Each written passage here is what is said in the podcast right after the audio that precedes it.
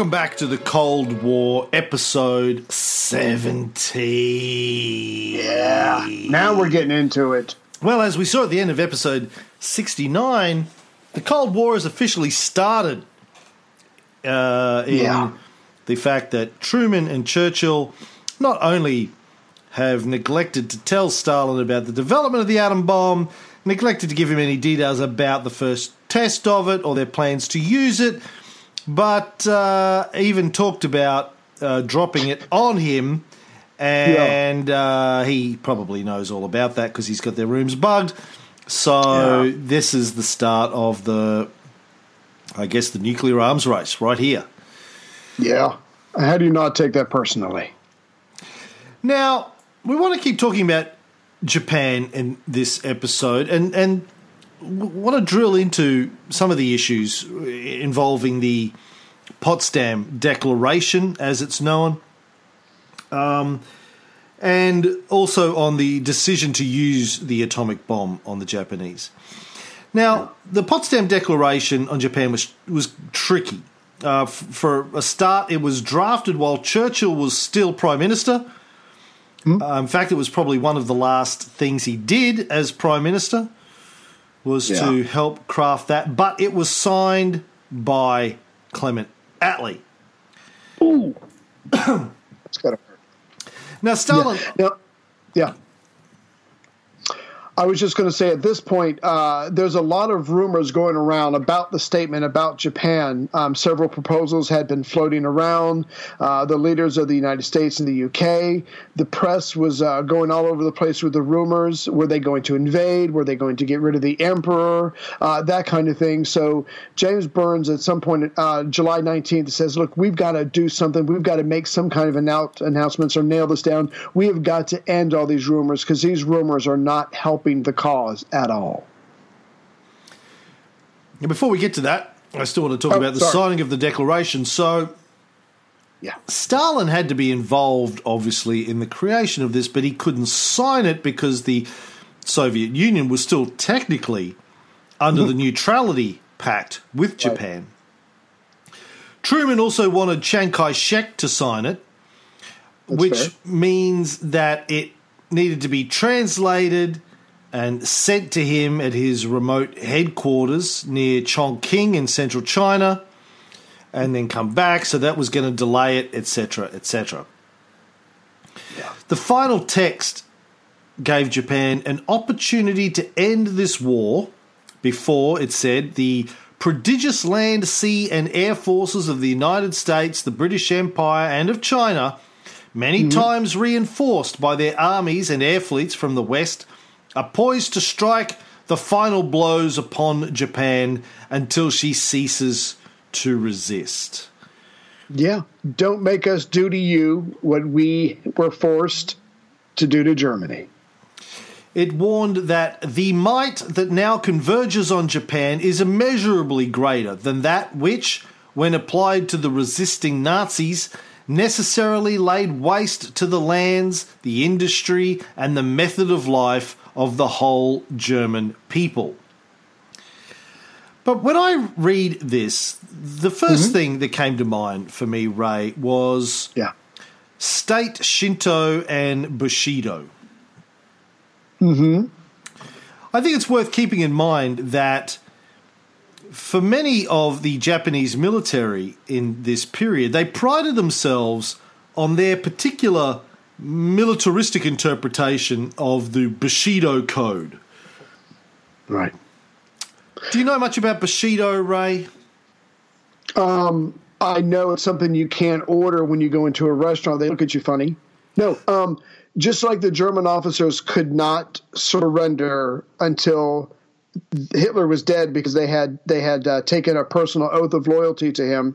The Japanese just can't willy nilly put down their swords and weapons, not their swords, their weapons because of because uh, of centuries of this culture, the warrior code, Bushido, the way of the uh, the way of the warrior. Here's what little I know, and then I'll let you wax eloquent. Uh, it's a Japanese collective term for the many codes of honor and ideas that uh, dictated the samurai way of life, loosely analogous to the concept of chivalry and Europe. The way originates from the samurai moral values, most commonly stressing uh, some combination of sincerity, frugality, loyalty, martial arts mastery, and honor until death. So it's not a matter of these guys having a choice. As far as the uh, the military, which pretty much runs Japan, uh, the war and its civil civilian side, they don't have an option. They cannot. Uh, they cannot just give up because it is the it is greater than the uh, that what they'll suffer from death. Death is preferable to the shame of defeat. Exactly. now, in the classic book on Bushido uh, called Bushido, The Soul of Japan by Inazo Nitobe, written in 1899, he says Bushido translates as military knight ways, the ways of the military knight. Uh, now, here are some crazy numbers. By the end of the 19th century, can you guess how what percentage of the Japanese population were samurai? I have no idea. I'm going to say 10%. Yeah, between 5 and 10% is the estimate. Oh, okay. Were samurai. Yeah. Some serious shit.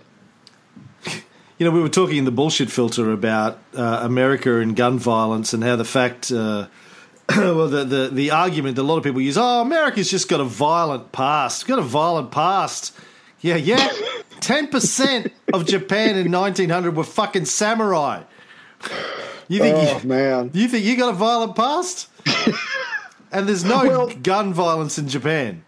Okay, there's a lot of samurai sword violence. Sure, there's no gun violence.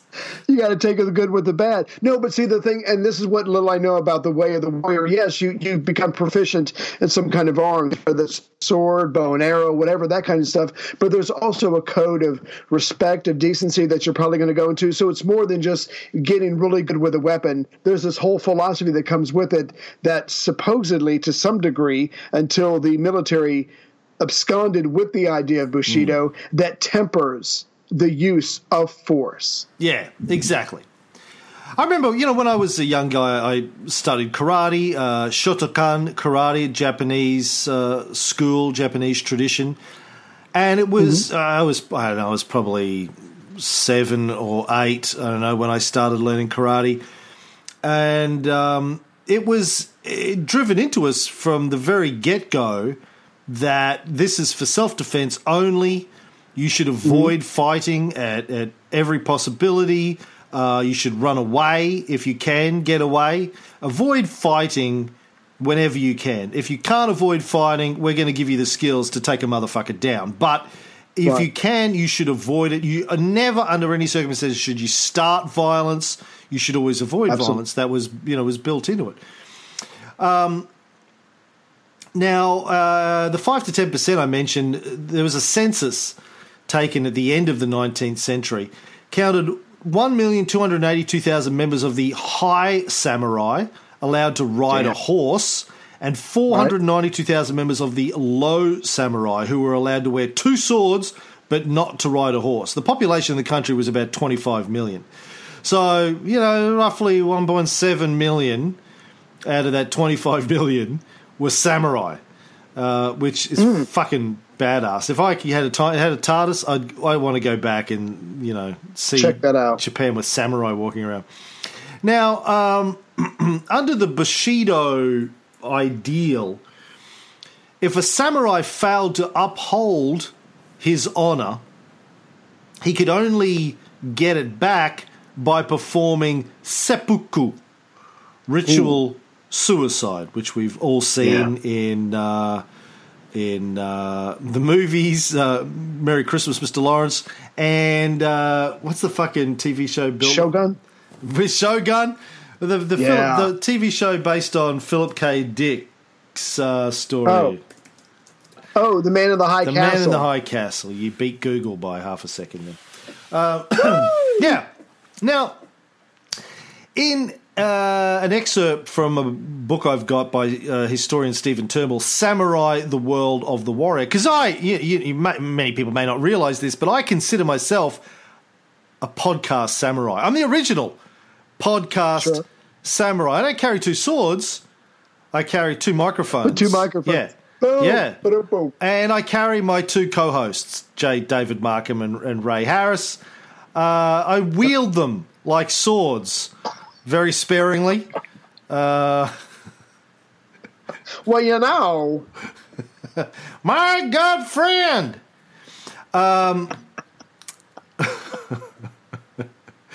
I'll take that fifty dollar drink over there if you don't mind. Yeah. Keep them coming. Um, now, he uh, Stephen Turnbull describes uh, the role of seppuku in feudal Japan. He said, In the world of the warrior, seppuku was a deed of bravery that was admirable in a samurai who knew he was defeated, disgraced, or mortally wounded. It meant that he could end his days with his transgressions wiped away and his reputation not merely intact but actually enhanced. Oh, So it's a bit like going to confession as a Christian. right. You can go out there and do all sorts of horrible shit, but if you go to confession before you die and say, "Forgive me, Father, for I've sinned," he's got to do, he's got to do it. It's Yeah. in the it's in the fucking contract, and you enter into heaven with a fucking clean bill of health, man. They, no one can go, but hold on, you you raped four hundred children and you were a fucking priest. no. You, you raped 400 children and you were a priest. You were supposed to be their protector. Hey, motherfucker, I confessed. I'm in. Oh. I get into heaven, motherfucks. I'm gonna have nightmares tonight. Clean slate, motherfucker. Why do you think? Why do you think we invented this confession shit? Jesus. Jesus didn't talk about no confession shit. No? St. Paul didn't talk about confession. No. We just invented it later on, Catholic priests. We were Nice. like, We you want to hear some dirty talk. you know, uh, once they, once the Catholics, as we've seen in, in the early episodes of our uh, Renaissance series, when the Catholics did their deal with the Pope, Constantine, sorry, with the Emperor Constantine, they just, as we will see in upcoming episodes of the Renaissance show, they just started fucking killing and raping and burning shit down. And they just had this, this orgy of violence and bloodshed that lasted for 1500 years. It was fucking great. But at some point, they went, you know what? We- We've done a lot, a lot of shit. Yeah. Um, We're probably not going to get into heaven. I mean, just between you and me, I don't believe any of it exists In the thanks anyway. I don't But- believe it but if exists. there is but, one, but if there is, we're we better we better come up with a, a way of getting a clean bill of health. I know. We'll just confess. Just think of this as like just just think of this as an idea. Okay, I want you to pretend you weren't raised a Catholic, right? Okay. You weren't raised a Catholic. You became one No, I wasn't. right? Yeah, you became Yeah, one. Pretend you didn't. for. Pretend for a second you didn't marry into a fundamentalist, crazy Catholic family. Done and done. Yeah, I know you've been trying to forget that for ten years, but anyway, Um, you know, you, you've been doing a lot of bad shit, and you're trying to figure out how to. You go, I know, I, you know, you know how we're going to get out of this. How? Right. Oh, yeah, yeah, yeah, yeah, we- we're going to confess to it. What? You can't confess to it. That's not how you get out of shit. You lie about it. No, no, no, no, That's no, how no, you no. get in deeper shit. We're going to confess to it. We're going to, yep, I did that. Yes, I fucking raped those kids. That's how we're going to get out of it. what? You're insane. No, no, no, no. Because see, here's the thing. If we Yeah. lie about it, you, you, if you lie about it, you're always worried that somebody's going to find out. If you confess to it, here's what we're going to tell them. We're going to tell them that God says if you confess to it, it's fine. If you forget, if you confess to it, and say I'm sorry, I didn't mean it. That's it. You're off scot free. They can't touch you. You've confessed. You, you, you, mean to, you, you mean to tell me that I can commit all manner of crimes. I can murder, I can rape, I can steal, burn shit down, and all I have to do is go, yeah, I fucking did it. So I'm sorry. And I'm I- sorry. And I'm off? Yeah. No, they're never going to No. buy that. No one's ever going to buy that. You're They want crazy. to buy it. So there you, what did we get up to? Oh yeah, seppuku. So Wait, one question, one question. Just because humans make that shit up, if there is a God, why does he have to honor it? Because it comes from the Pope? they made God up too, motherfucker. It's all part of the same made up thing. No, I think I remember something from uh fuck some movie about whatever you do on earth, I will something and I will make it so in heaven or something like that. So anyway, never mind. Was Uh, that yeah, the movie where up, so- was that the movie where Morgan Freeman was God and uh, he was talking to Jim Carrey? No, it was uh Jay and Silent Bob. Dogra. Dogma. There we go. There we go. A lot of passages in that one. Anyway, That's sorry, I great- didn't mean to get sidetracked. That's a great movie.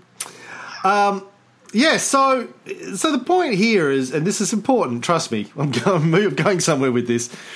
The, it's important that if you committed, if you'd fucked up, but you committed ritual suicide, you not only got forgiven for fucking up, but you were actually you became a fucking superhero.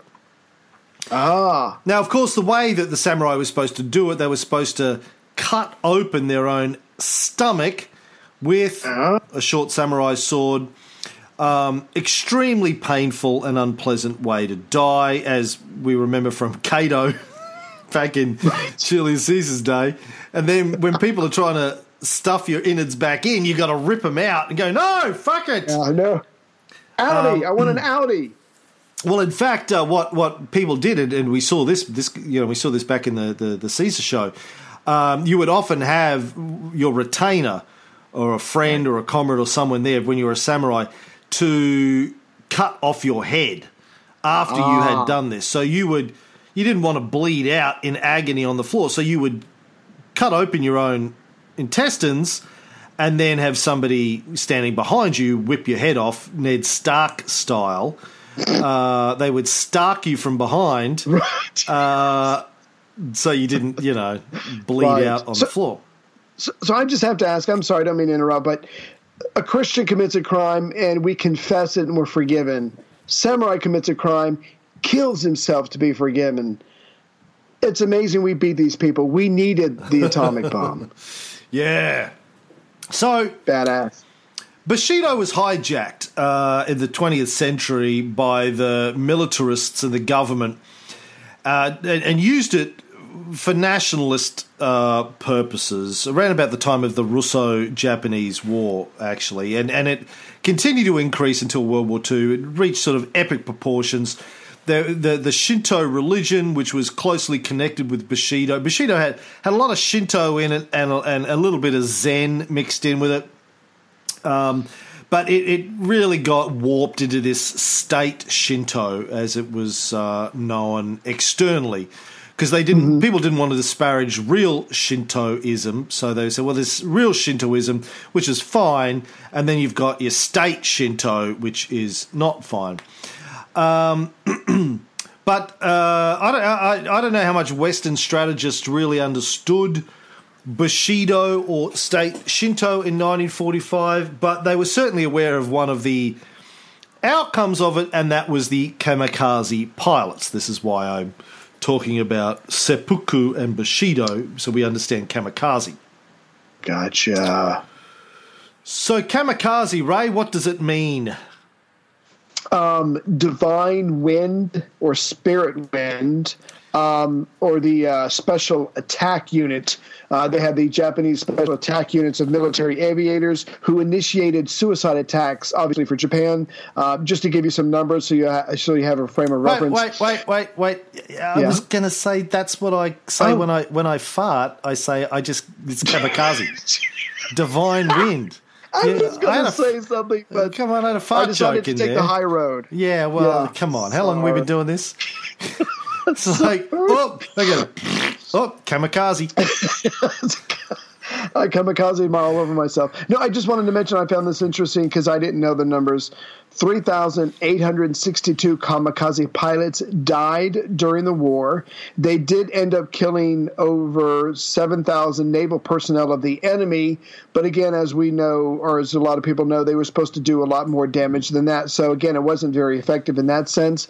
About 19% of kamikaze attacks were successful in the time that they used them.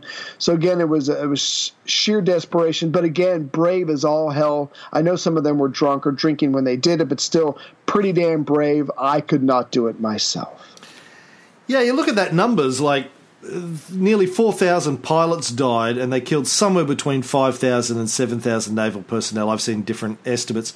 It's like uh, one and a half to two for one uh, ratio Yeah. when you're flying into a ship with like uh, a thousand guys on a Yeah. ship, and you're, only, yeah.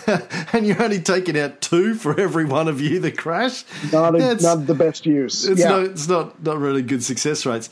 Now, not going to win. But that sort of is the point of kamikaze. I think it's important to understand that the idea for kamikaze pilots came very late in the war. Committing suicide is not something that you build into a military strategy up front. You don't Really? sit down at the beginning of a war and go, you know what, Okay. I think we'll all just kill ourselves. That, that'll work. Uh, that's that's not that's not yeah. When things are going well, you don't come up with the idea of committing suicide. That's it's what you do when things are going badly, which gets back to seppuku in uh, Bushido, right? When you fucked up, and by fucking up it means you've, you're, you're losing the war, you failed. Ah, when right. things are going bad, to regain your honor, you be prepared to kill yourself. Now, they, you know, this isn't just seppuku here. You weren't sitting in your living room with a short sword. You were trying to take your own life, but take out other people as well. Now, you know, it's hard to talk about this without talking about is uh, fundamentalist Islamic terrorism around the Right. world today. Uh, they tend to get disparaged every time there's a suicide attack. Uh, whether it's 9-11 or which had a bit better strike rate than the kamikazes did let's be honest it was taking kamikaze to a whole new level or uh, you, know, you know the guys who walk into a, a, a concert or a shopping mall or whatever it is you hear the Western media and Western politicians criticize the uh, terrorists for being cowards. Cowards. Yeah, wrong words. I remember when uh, 9/11 happened. I think it was um, what's his what's his face? Bill Uh, Maher. Bill, Bill Maher. Yeah, Got fired. got fired for saying that's not that's not a coward, man. You uh, take your own life to you give your own life to take. That's by any other definition. It's funny. Like you watch a you watch a movie like. Um, uh, the Poseidon Adventure, the original one. Gene Hackman. I've talked about this before. Self-sacrifice. Gene Hackman. He's cunt through the whole film. They're, they they can see the porthole, the escape hatch. Uh, they can't get there because there's a steam valve, and, and he jumps off the walkway to get the grab the steam valve and turn it off, uh, but he can't get back. So he just smiles and lets go and drops into the fire, ki- commits self- suicide in order to save everybody else. We look at that and we go, "Wow, that's that's like the ultimate form of heroism." He Yeah. gave up his life for the benefit of others. Well, that's exactly what a fucking suicide bomber is doing. They are giving up their life to mm-hmm. try and Right. change. Well, they're they're giving it. Gene Hackman killed himself. They're trying to kill other people so their people can live. Yes, but they they they they uh, which is what soldiers do in a war. We so this is the fucking hypocrisy of the thing. American media is all like, "Oh, fucking respect the troops, support the troops. They they they are fighting for freedom." That's what the fucking suicide bombers doing, motherfucker. They're fighting for freedom too. Oh yes, but they're killing civilians. Really? Uh, what about and, and American soldiers don't kill civilians? Fuck you. You drop fucking atomic bombs on Hiroshima and Nagasaki, and you go, "Oh yes, but we did that to stop the war." Well, what do you think a suicide bomber's doing it for? They're doing it to stop fucking taking over their countries. It's exactly the same thing. It is exactly the same thing. And if you can't see that, then you, you know you're just fucking blind. It's exactly the same thing. Anyway, let me. I digress. So, kamikaze pilots. yeah, so it came up very late in the war. Um, you obviously you're not only going to lose people if you do it early in the war, you're going to run out of airplanes very fucking quickly, and that's the point. So by late 1944, Japan Yeah. was fucked, and they knew they were fucked. They'd been trying to surrender. They, they were running out. They they they had uh, economic blockades going on since before Pearl Harbor. We know that was the reason for Pearl Harbor. Um, you know, we've talked about. Was it on this show? I think it was on this show. We talked about that. Um, America had put an economic blockade on Japan uh, before Pearl Harbor. The Japanese knew that in order to continue fighting, they needed to go and grab the Philippines and places like that in order to get access to resources. They couldn't do that because the Americans had everything defended with the naval base at Pearl Harbor, so they had to take Pearl Harbor out, etc., etc., etc. So well, I've, I've covered that, I think, in an earlier episode. I don't need to go over it again. So anyway. By 1944, the Japanese Air Force was running out of pilots, and their planes were outclassed by the new American planes. And so, Captain Motoharu Okamura, Yep. it is it is thought potentially there's a bit of debate around this, but it was Captain Motoharu Okamura who was in charge of the Tateyama base in Tokyo, as well as the 341st Air Group, was the guy who came up with the idea of kamikaze attacks. These guys, they were sitting around drinking one night, sake, and he said, uh, and I've come up with some crazy ideas on sake myself, I have to confess. He said, you know what? I got this idea. This is, might sound crazy. You know? No, just hear me out. No, just hear me out. Hear me out. Yeah, it might sound crazy. Like, what if? No, this is, wait, wait, wait. What if we we we we we go put tell our guys to get in their planes and we just crash them into the ships. We just crash them in. And just like crash, like they're gonna get shot down anyway. Might as well Yeah. get. Some of them might get through and crash into them. And they're like, you know what? That's actually not a bad idea. So I can make it even better. Why don't we take people who are not trained, super trained pilots, because we obviously spent months and years training them? Those are valuable assets. Let's get some kids who barely know how to fly, and we'll get them in planes. We'll fill up the planes full of gas, or we'll have bombs on there. So it's not actually a military loss as far as the personnel goes. So we get someone who can barely fly. We can just get a whole bunch of these guys, teach them the basics, get them up in the air, ram into a ship or whatever. So and we keep the true pilots. I mean, this, as long as we have enough planes, mind you, this could be a game changer. Who's with me?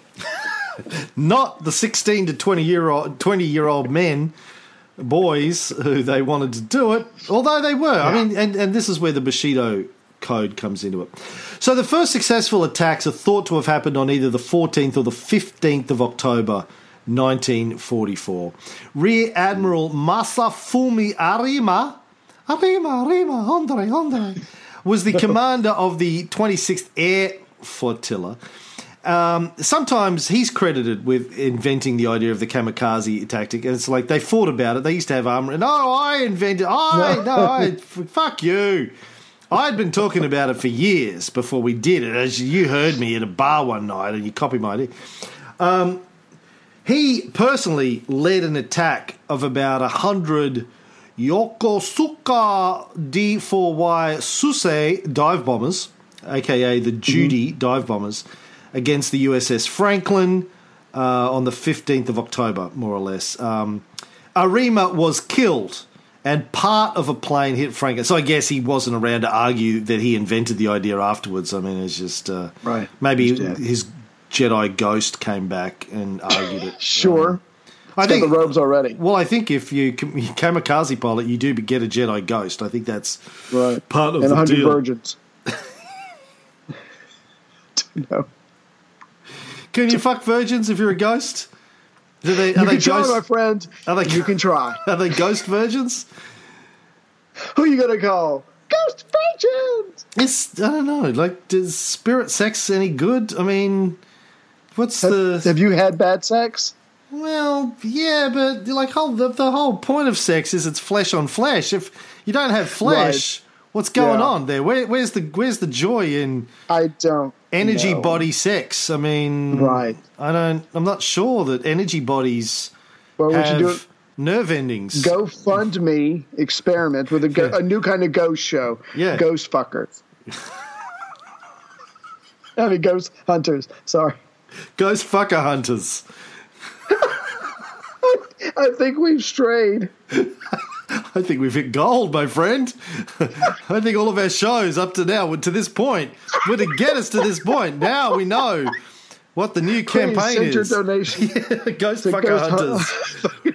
We want to answer the question Do ghosts have sex? And is it good? And do they let you do anal in heaven? That's what we want to know. That's what we'll Yeah, be working out this week. My hands just- up. I want to know. It's, it's just us with a Ouija board. just just With a saying, hole in the Ouija board. asking asking the most deprived depraved pervy questions of the ghosts and the ghosts just writing insulting iTunes reviews afterwards about how fucking childish we are.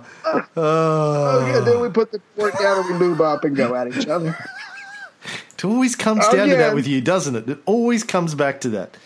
It always comes to that. Back to Yes. that, Anyway, yes. I don't. Yeah. So Arima was killed, and the Japanese High Command said, "Oh, look at that!" So there's some some suggestion that it was it was an accident. He accidentally flew his flew his plane into a ship, and they went, "Oh no, he meant he meant that." No, no, he No, God, he he thought of it. he told us. Uh, well ahead of time that that's what he was going to do. he was like, "No, I didn't. It was a mistake. My hand slipped off the controls." no, you didn't. You you meant to do that. No, you, no. Shut up. You're dead. I was crying. I couldn't see. Shut up, Jedi Yeah. Ghost. Um, so anyway, they they jumped on it. Now other sources say it was an Aussie ship that was Huh. first attacked on the 21st of October. A Japanese aircraft deliberately crashed into the foremast of the HMAS Australia, killed 30 personnel, including the cruiser's captain, who had the uh, very un Australian name of Emile Dechaineux. Uh, wounded 64, including the Australian Force Commander, Commodore John Collins. And the official war history of Australia says this was the first kamikaze attack on an Allied ship. Wow. So, you know, we're, us Australians, we don't have much to fucking claim to fame here, man. We're like, fuck Mhm. you. That, we, we got kamikazed first. That's our story. kamikaze target. We're Yeah. sticking to it. Be proud. Yeah. Hmm. Okay. I didn't know about that one. So did did you read uh, do anything as far as now? See, because when I was reading this, I couldn't with today's uh, headline news and everything. I couldn't help but think of terrorism. Yes, you're actually trying to kill the enemy. You're trying to take one man and one plane and sink an entire ship. But there's also an, uh, an element of terrorism there that when you see these planes, you're going to be more afraid than what you would normally be because they're not just trying to drop a bomb. You just know that they're going to be crazy enough to sacrifice themselves, come right at you. And the way that Americans value life, I would just imagine that every sailor on the ship was just more freaked out than if it had been a standard attack. Yeah, look, I, think when people are willing to kill themselves, it is it is terrifying. Uh, I think that's what why we find terrorists so terrifying is um, when people are prepared to do that. It's um, it's hard for rational people to get their head around. This is gets back to what we were talking about on the Renaissance show about the early Christians. This is what the thing that fuck, fucking freaked the Romans out in in um, Diocletian's day, right? Late, well, uh, early fourth century. The Christians were willingly being tortured and executed um, uh, because they thought it was going to win them a seat at the table in heaven. It's exactly the same sort of martyrdom Yeah. complex that the kamikaze pilots had and that your your Islamic terrorist has. Uh, it's all all springs from the same well. I'm following in the footsteps of Jesus Christ who sacrificed himself for me. I mean, Exactly. wow. yeah, yeah. It's insanity. It's a it's a it's a level of insanity that uh, is surprisingly common. You see it across all societies. Um, this whole martyrdom complex. Um, anyway, uh, the, the, it's claimed anyway that there were many volunteers for the kamikaze pilot program. Uh, Okamura said there were so many volunteers for suicide missions that he referred to them as a swarm of bees, explaining that bees die after they have stung. Right. Ka- the kamikaze pilot's manual said, When you eliminate all thoughts about life and death, you will be able to totally disregard your earthly life. This will also enable you to concentrate your attention on eradicating the enemy with unwavering determination. Meanwhile, reinforcing your excellent in flight skills. I'm just gonna say that as a white American, when you do Churchill and Stalin, I'm okay with that. that that voice, I'm, I'm uncomfortable. I'm uncomfortable. I'm a little uncomfortable. It's it's not racist when I'm doing bad impersonations of white men, but when I do a bad impersonation of an Asian, it's racist. No, Yeah. it was it was a good impersonation. You had the accent down. I think that made it even more uncomfortable. Did I ever tell you about the time I took this really hot girl to my favorite Chinese restaurant in Charlottesville? This was 20 years ago, whatever. We we eat our thing and we have we eat our lunch. We have a great time, and then we get up to pay, and she insisted on paying for her own. I'm thinking, okay, so I I don't have a chance with her, but anyway, so so we get up there, and the woman says, you know. uh Thank you, seven dollars. And my and the girl turned to her and said, oh seven dollars, is it? Okay." And I was so embarrassed that I never called her again, and I never went to that Chinese restaurant again. I'm like, "Oh fuck, come on, don't don't tell me you're one of those." But I don't. Maybe she was trying to be funny, just didn't come across that way. But when you did that, it's like, "Oh my god, is that her?" Did you The mean whole- whole- she I- said seven Dora? Well, she she she said it like the woman. She copied the woman. She Yeah. said seven dollar, you know, like that, Dara. and just yeah. I was just Wow. so yeah. yeah. So Yeah, anyway, thanks yeah, for bringing no. that back. Uh, I appreciate it. Well, I didn't. I. d- my favorite Chinese fucking restaurant. Anyway, So, so Yeah. this obviously the whole point of discussing all of this is this is one consideration when thinking about ending the war with Japan. Would the military and the mm-hmm. people in general be willing to die with honor? Or be happier, in fact, to die with honor than to surrender? yeah, are they Yeah. because when you're dealing with an enemy who actually believes that the shortcut to getting a good seat at, at the heavenly table is to commit suicide eh, in, Yeah. in, in, in trying to kill you like a kamikaze pilot or, or a terrorist bomber that's a very hard enemy to deal with at a rational level right. Yeah, how do you plan for that? Yeah, and the other thing was that when the B 29s of the United States started flying over the home islands on a regular basis, some of the planes tried to ram the bombers before they could drop their loads. It didn't work because, like you said earlier, by then the Japanese planes were obsolete, the pilots weren't weren't good enough, that kind of stuff. But again, they were trying it on the B 29s, and so this was freaking the Americans out. Uh, to a significant degree. But again, you wonder if the Americans truly understood that these people could not simply surrender. And if you've got 1.2 million samurai, I think you said earlier, between those people and everybody who's in the military, they're not just going to lay down their arms because the war is not going their way. way. They're going to find some way to try to atone for their mistakes. Now, the Potsdam Declaration um, had been modified a little bit before it was published, uh, based on the advice from some of the moderates in the US and, and UK political establishment. Uh, For a start, it didn't mention the emperor at all Smart. either Right. by name or by reference to the institution. The words unconditional surrender appeared only once in the final paragraph and then specifically said it only related to the armed forces, the unconditional surrender of the armed forces, not the Japanese nation as a whole. Yeah. But therein lies the problem. They didn't mention what was going to happen to Emperor Hirohito. Ah, they thought they were being clever by leaving him out completely. Well, I don't know if it was they thought they were being clever or it was deliberately left ambiguous.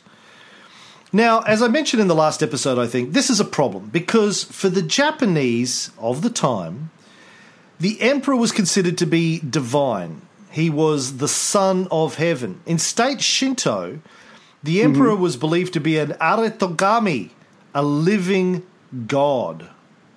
In Japanese mythology, the emperor and his family are supposedly direct descendants of the sun goddess Amaterasu.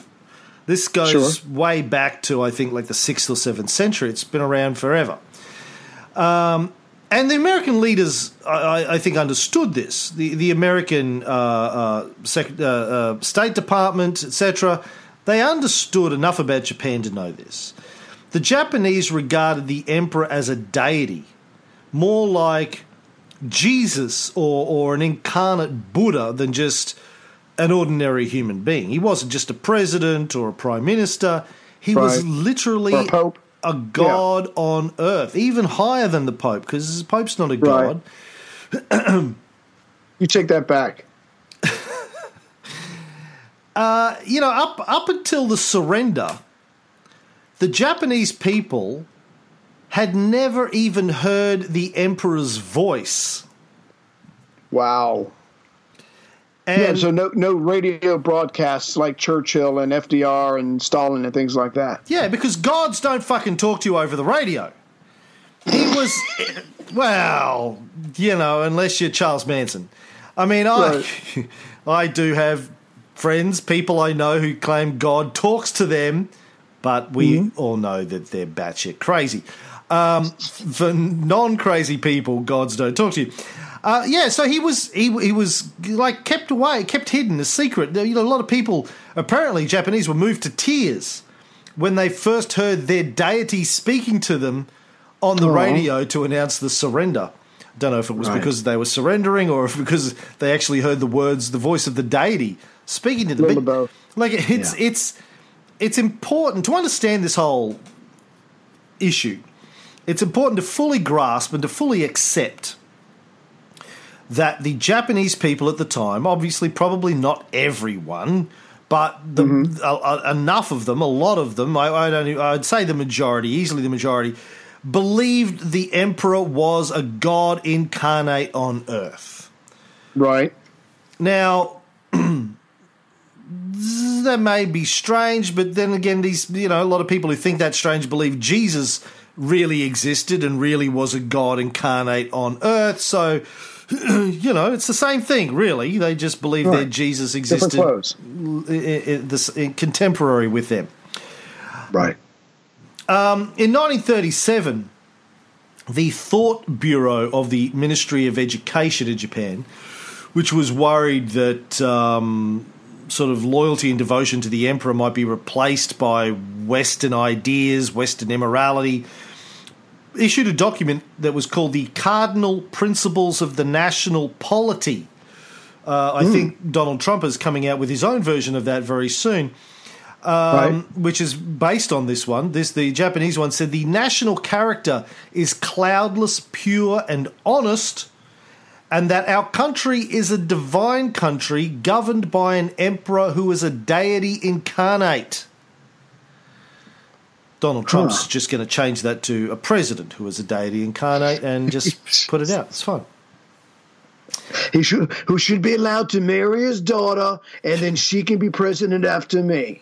no, right. the reason the, the reason I brought up was with the with the uh, Americans and the Western powers trying to be clever by not mentioning the emperors because the moderates had won that point a, as far as not mentioning the emperor. So because it was the hardliners who wanted to put it in there, so maybe they thought by saying by not mentioning him at all that maybe the Japanese will interpret it their own way, or they'll interpret again they'll interpret it anyway as long as they sign the peace treaty. Then we can get in there and we do what we want. So again, the moderates thought they were doing well, but again, like you said, the the Japanese people are like, whoa, whoa, whoa, whoa. You did mention the emperor. We're going to assume the worst, and because we're going to assume the worst, we cannot give in to you. No, well, I, I will argue that the moderates actually wanted the fate of the emperor to be spelled out very Ah, spelled clearly out. because they Gotcha. knew that leaving it ambiguous was a recipe for disaster. I think it was Gotcha. deliberately left ambiguous in order to make it such that the Japanese couldn't possibly accept it. That's fucked up. Uh-huh. Whether or not they wanted to surrender, they couldn't surrender Right. Because the fate of the emperor was left up in the air and, and it's you know they just couldn't that was completely inconceivable and unacceptable the idea that the emperor could be even arrested Oh, that's unthinkable. in fact here's a fun fact currently the emperor of japan is the only head of state in the world with the english title of emperor Nice. Hmm. I thought you were the only one. Yeah, technically, my uh, bathroom is not a state Right. that I'm ahead of. Uh, oh, and the toilet's not a throne. Got it. I'm Message work- received. I'm working on that. Okay. Now, the, the, the, the, the US demand for unconditional surrender was a direct threat not only on the person of the emperor, but also the basic tenets of Japanese culture. I can't, s I cannot stress this enough. Right. US leaders had repeatedly been advised that a surrender would only be acceptable to the Japanese people if they were assured that their emperor god would neither be removed from his throne or harmed in any way, shape, or form. There was a report by the Joint Intelligence Committee dated March 1944, 16 months before Hiroshima, that the course of conduct of Japanese armed forces deployed in the areas under consideration to a large extent will depend upon the Japanese political situation as of the time that our peace terms are enforced. The crux of the political situation will lie in the all important status of the Japanese emperor. Hmm. Another And again, they left, they left it out. So yeah. Japan has no choice but to say no. Sorry, Uh, go ahead. There was another report put together for General MacArthur in 1944 which said hanging of the emperor to them would be comparable to the crucifixion of Christ to us. Right. So the declaration being vague on this point was a major sticky point to the Japanese, and it's impossible for me to believe the Americans and the British, when they were drafting this, did not know that. Which Right. means you have to conclude that they knew that and just decided to fucking fuck with the Japanese. We're not going to tell you what's going to fuck you, right? Well, maybe the Americans wanted to punish the emperor. They couldn't come out and say it, but maybe they left it vague on purpose because not only do they not want them to surrender, maybe they intended to bring this guy up on trial, on charges. I don't think so because they didn't. right. Um, So why did why didn't they say anything in the Because they? I, I think the conclusion you have to reach is they wanted to drop the bombs. They didn't want. Hmm. They didn't want Japan to surrender. They just spent two billion dollars developing this technology. They developed to use it on Germany, but the war's over with Germany. Uh, the Japan's the only real war target left. I mean, maybe they might use it on the Russians later on, but they don't know what's going to happen. this is their last shot at using their $2 billion toy on a live target. They have to be seen to be giving the Japanese an out, but they don't really Right. want to give them an out because they want to use the bomb. So they deliberately leave the declaration vague regarding the status of the emperor. So they can say later on, hey, we, we gave them a warning. They ignored our warning. We had to do it. Which is, Yeah, in so of fact, course- uh, just a big Yeah. fucking lie. It's a lie. It's a fucking American lie.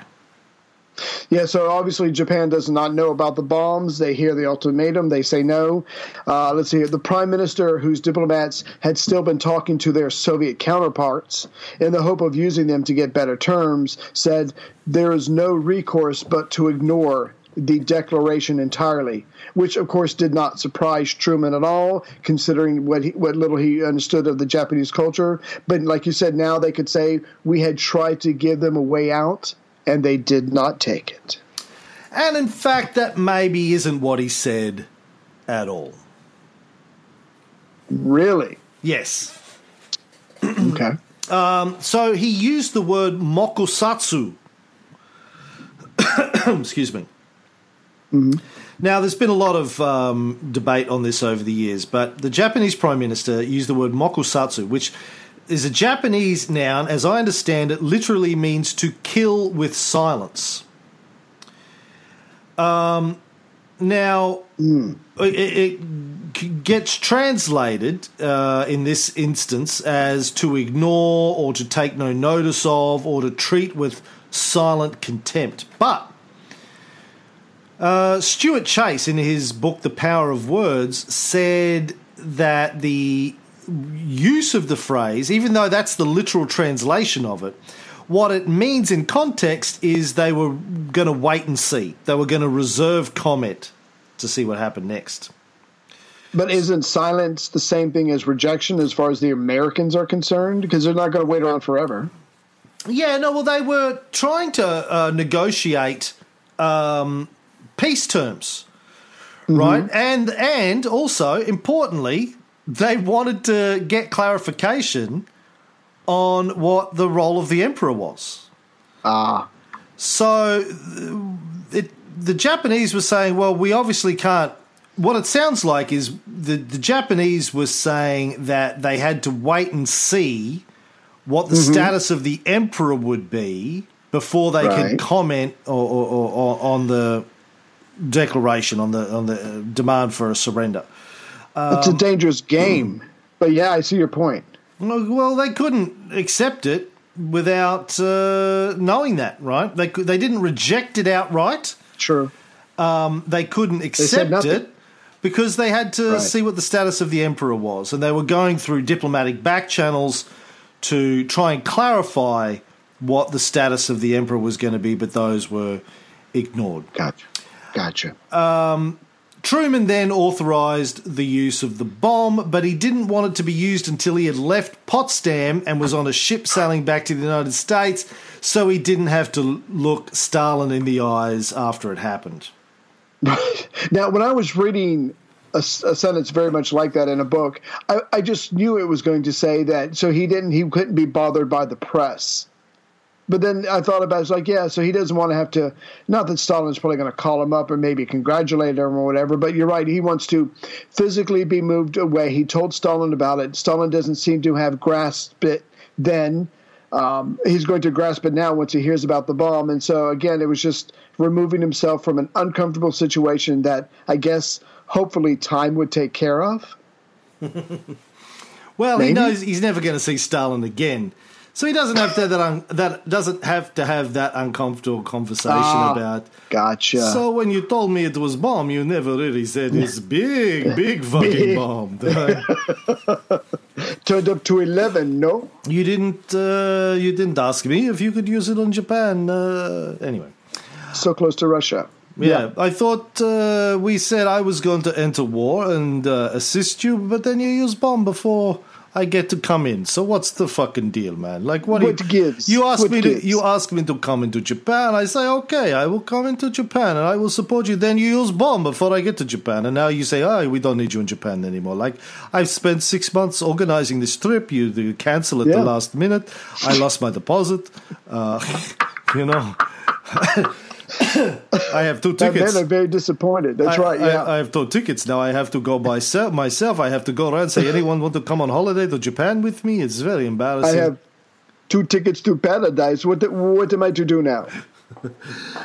Um, but as we can see, well, as we have seen and will see, there are other considerations involved in using the bomb other than ending the war with the Japan. There's a diary entry by Secretary of the Navy James Forrestal from July 28th, 1945, describing Secretary of State James Byrnes as most anxious to get the Japanese affair over with before the Russians got in. Hmm. But like we were saying earlier, Byrnes, who knew the Russians, who was pretty sympathetic to the Russians, um, you get the sense that he's telling, uh, at least the military is telling Truman, once these guys get in, even though we invited them a, a week or so ago, it's hard to get them out. Do we want that? Do we want to have to deal with that?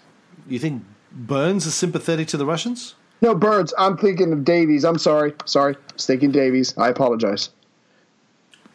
According to uh, historian J. Samuel Walker, Mm-hmm. JS Dub as I usually call him, he's the chief historian of the U.S. Nuclear Regulatory Commission.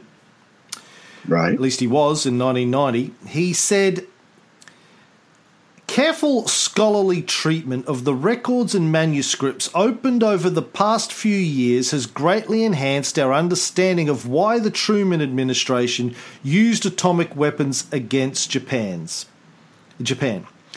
Experts continue to disagree on some issues, but critical questions have been answered. And now listen very closely, people. Mm-hmm. The consensus among scholars is that the bomb was not needed to avoid an invasion of Japan and to end the war within a relatively short time. It is clear that alternatives to the bomb existed and that Truman and his advisors knew it. Now, this isn't his personal opinion. This is his summary of the most recent, at that time, expert research on the decision to drop the bomb on Hiroshima and then again on Nagasaki, as it was reflected in the scholarly journal Diplomatic History. Hmm. A- And yet, throughout the 70 years that have passed since Hiroshima, poll after poll have shown that most Americans think that the bombings were totally justified and saved a significant number of lives which might have been lost in an invasion. Right. And I've had this debate with my good friend J. David Markham. In fact, that's one of the reasons he didn't end up co hosting this show with us, is because when we got into a discussion about this in Las Vegas two years ago, he basically got very emotionally upset and said, I cannot, I can't have this conversation. I said, okay. Right. People don't, Americans find it very hard to get their head around this um, because Barry Stan have been deeply involved in spinning this to Americans for over 70 years.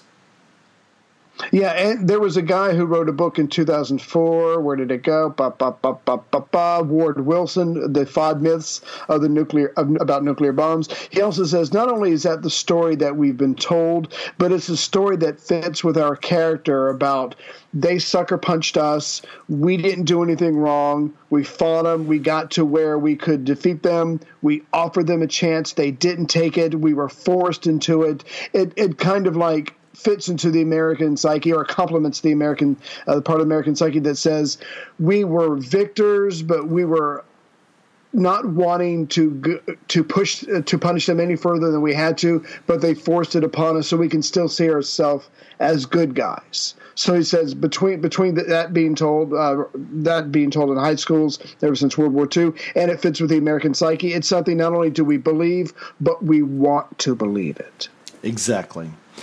Let me finish up uh, by reading some quotes. this is uh, Dwight Eisenhower. In July 1945, Secretary of War Stimson, visiting my headquarters in Germany, informed me that our government was preparing to drop an atomic bomb on Japan. I was one of those who felt that there were a number of cogent reasons to question the wisdom of such an act. The secretary, upon giving me the news of the successful bomb test in New Mexico and of the plan for using it, asked for my reaction, apparently expecting a vigorous assent.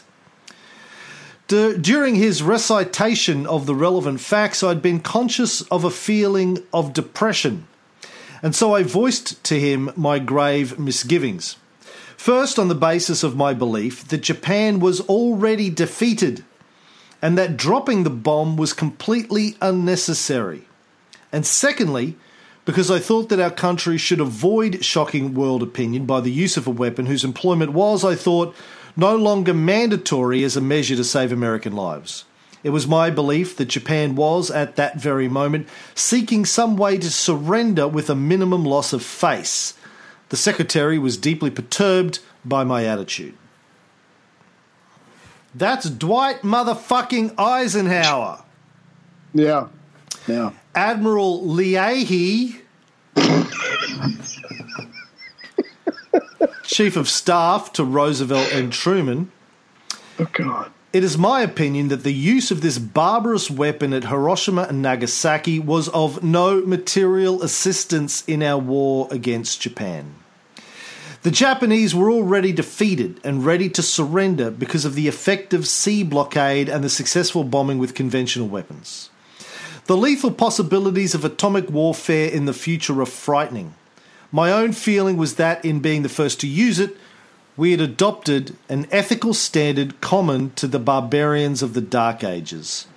I was not taught to make war in that fashion, and wars hmm. cannot be won by destroying women and children. Herbert Hoover. Mm-hmm. On May 28, 1945, Hoover visited Truman and suggested a way to end the Pacific War quickly.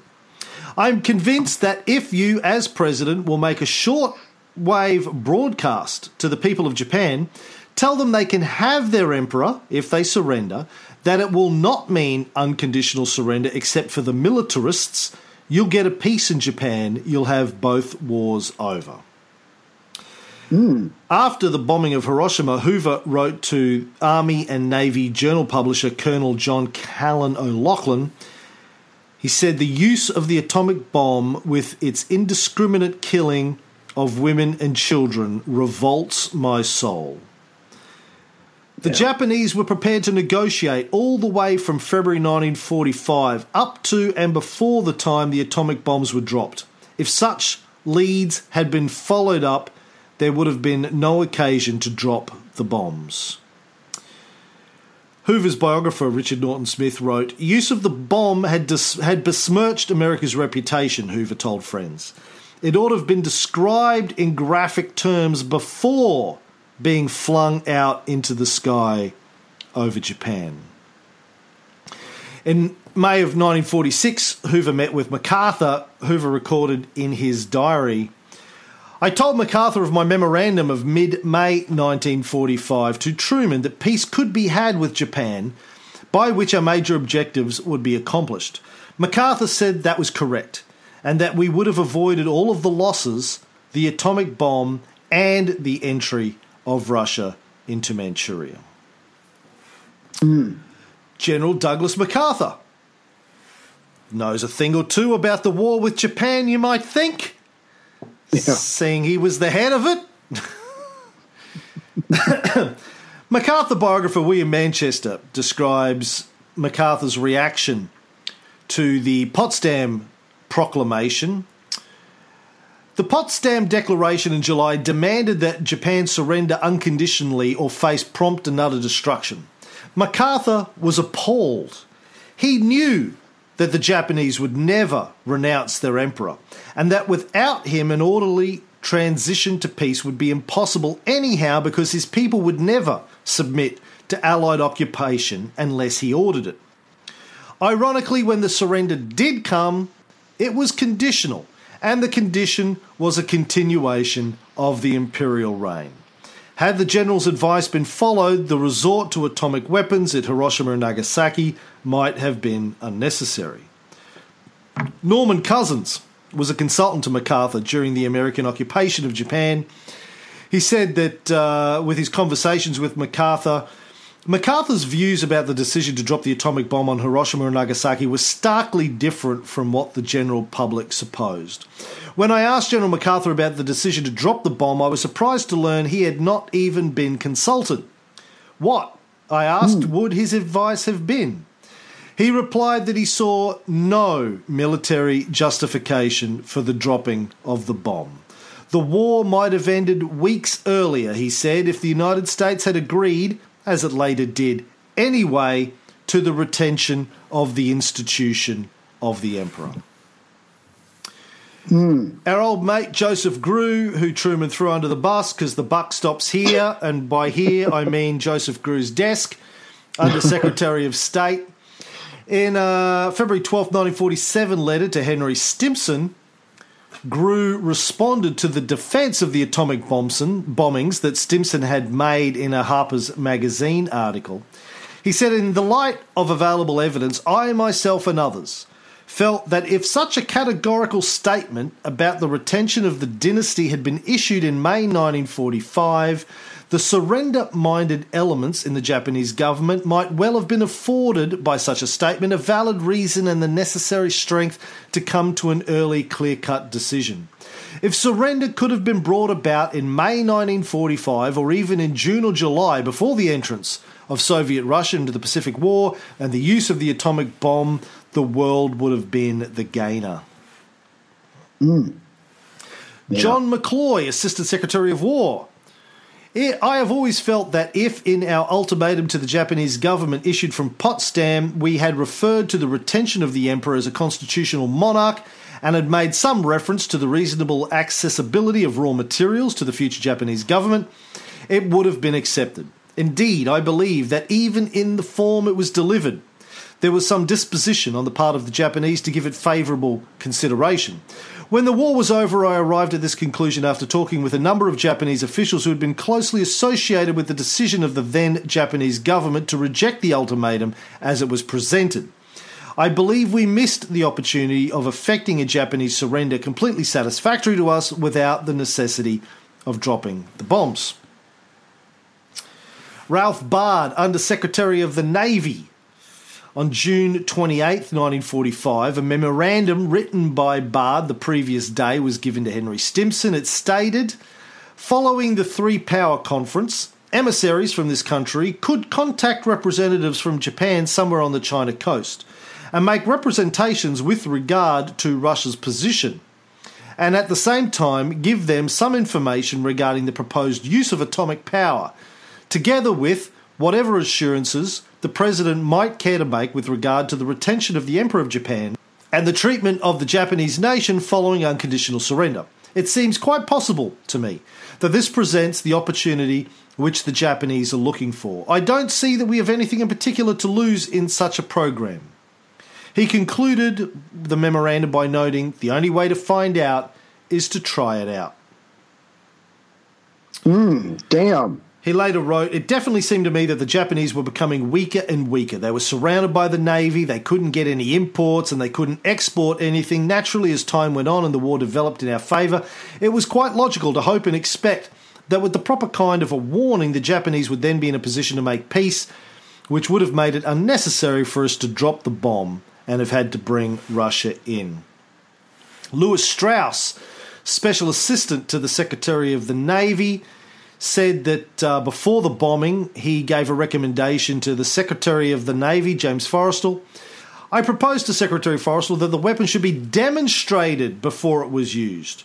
Primarily, it was because it was clear to a number of people, myself among them, that the war was very nearly over. The Japanese were nearly ready to capitulate.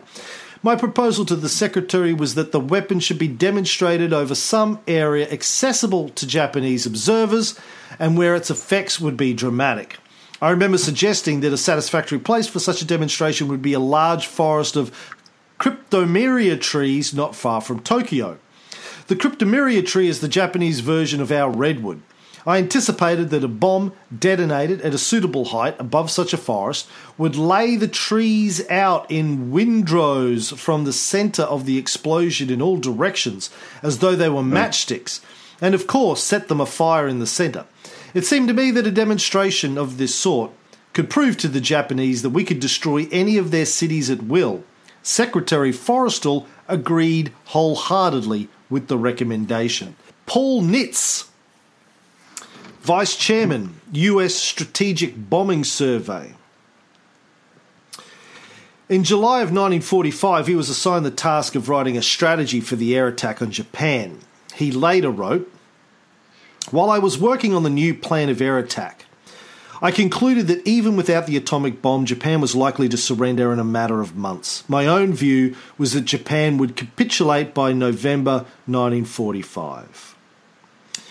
The US Strategic Bombing Survey Group, which Truman had uh, assigned to study air attacks on Japan, produced a report in July of 1946, primarily written by Paul Nitze, where he said, based on a detailed investigation of all the facts and supported by the testimony of the surviving Japanese leaders involved, it is the survey's opinion that certainly prior to the 31st of December 1945 and in all probability prior to the 1st of November 1945, Japan would have surrendered, even if the atomic bombs had not been dropped, even if Russia had not entered the war, and even if no invasion had been planned or contemplated. But Truman, Truman spoke earlier about wanting to end the war, certainly by 40 at the end of 45, but certainly as soon as he possibly could. Um, so I so I just wonder about yeah. So if they don't drop the bomb and they wait two or three more months, theoretically Japan would have surrendered.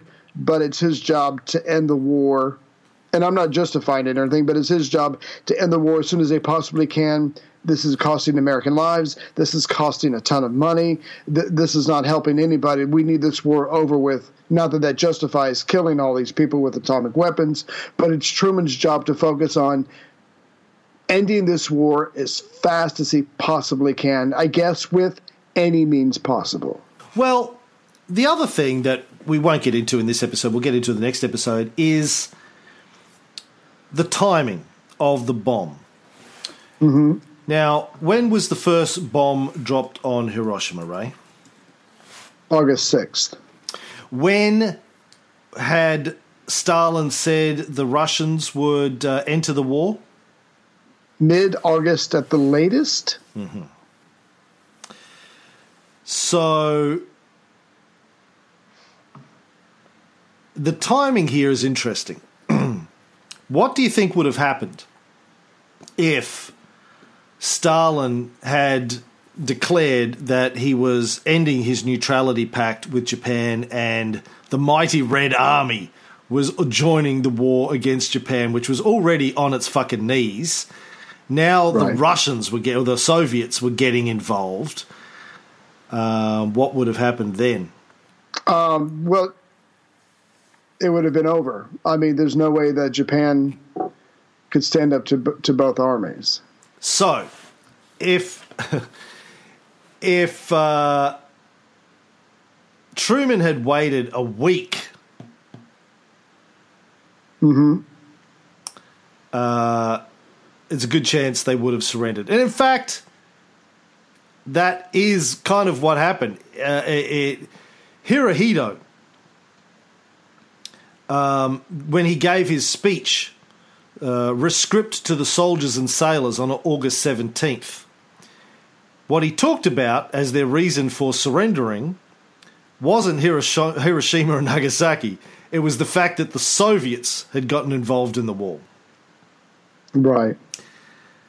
So the question is if Truman had waited a week until Stalin announced the Soviets were getting involved in the war, would it have been over then? If they had said, if they had, if they had waited for the Soviets to announce they were getting involved, and as everyone says they should have been very clear about the role of the emperor moving forwards post a surrender, mm-hmm. And thirdly, maybe given them a demonstration of the bomb, it still could have been wrapped up in August, quite possibly, without having to kill hundreds of thousands of civilians. But neither, well, but, but none of those three things were given an opportunity to work. Right. Anyway, some food for thought there for particularly our American listeners. Um, no reviews again this week. we do have some new heroes I want to thank before we close up. Michael Haddock, Brendan Hurd, Felix Stone, Andrew Hung. Andrew, his middle name's Well Hung.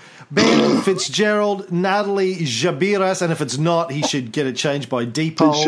Jerry, Jerry Martin, Andrew Knight, Candice Argett, Christopher Vaccaro, Darius Pin- Piniak, John Simmons, Trucky John, hey John, Danny West, John. Dustin T, Matthew Leverington, Dan Dabrowski, Scott Howell, Azia Zaragoza, John Forrest, Taylor Jackson, Neville Mosey, James Delaney, Shan Huang, Mark Meyer, Dave Lane, Josh Keogh, Tristan Lewis, David Churnside, George Button, Kevin Brewer, Michael Lees, Grant Lloyd, Wolf Lorian, and Jesse Proctor are our new DEFCON 1 supporters. And you, Matthew Conrad, uh, Kimberly Berry, and Richard Sumner, I think I might have mentioned Kimberly last time. But anyway, are uh, our new DEFCON 2 supporters. I may have mentioned them last time as well. Anyway, Thank you. I don't know. But uh, thank you. Thank you anyway. Yes. Anyway, double thank yous, DEFCON Double 2s. thank you for your support. We appreciate it, particularly Ray uh, so appreciates it. Um, and uh, that's where we'll leave it with the unnecessary atomic bombings. The only atomic bombings so far, although Donald Trump is trying to get them back, he was trying to bring it back. Yeah. Try and bring it back into vogue. Yeah. But the only vogue, yeah. atomic bombings so far in human history, uh, which apparently were completely unnecessary. With that thought, we'll be back next time.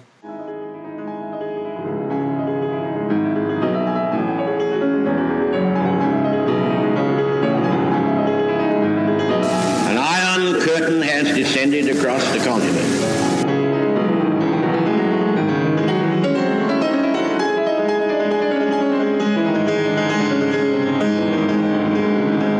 of the Soviet military buildup on the island of Cuba. The purpose of these bases can be none other than to provide a nuclear strike capability against the Western Hemisphere.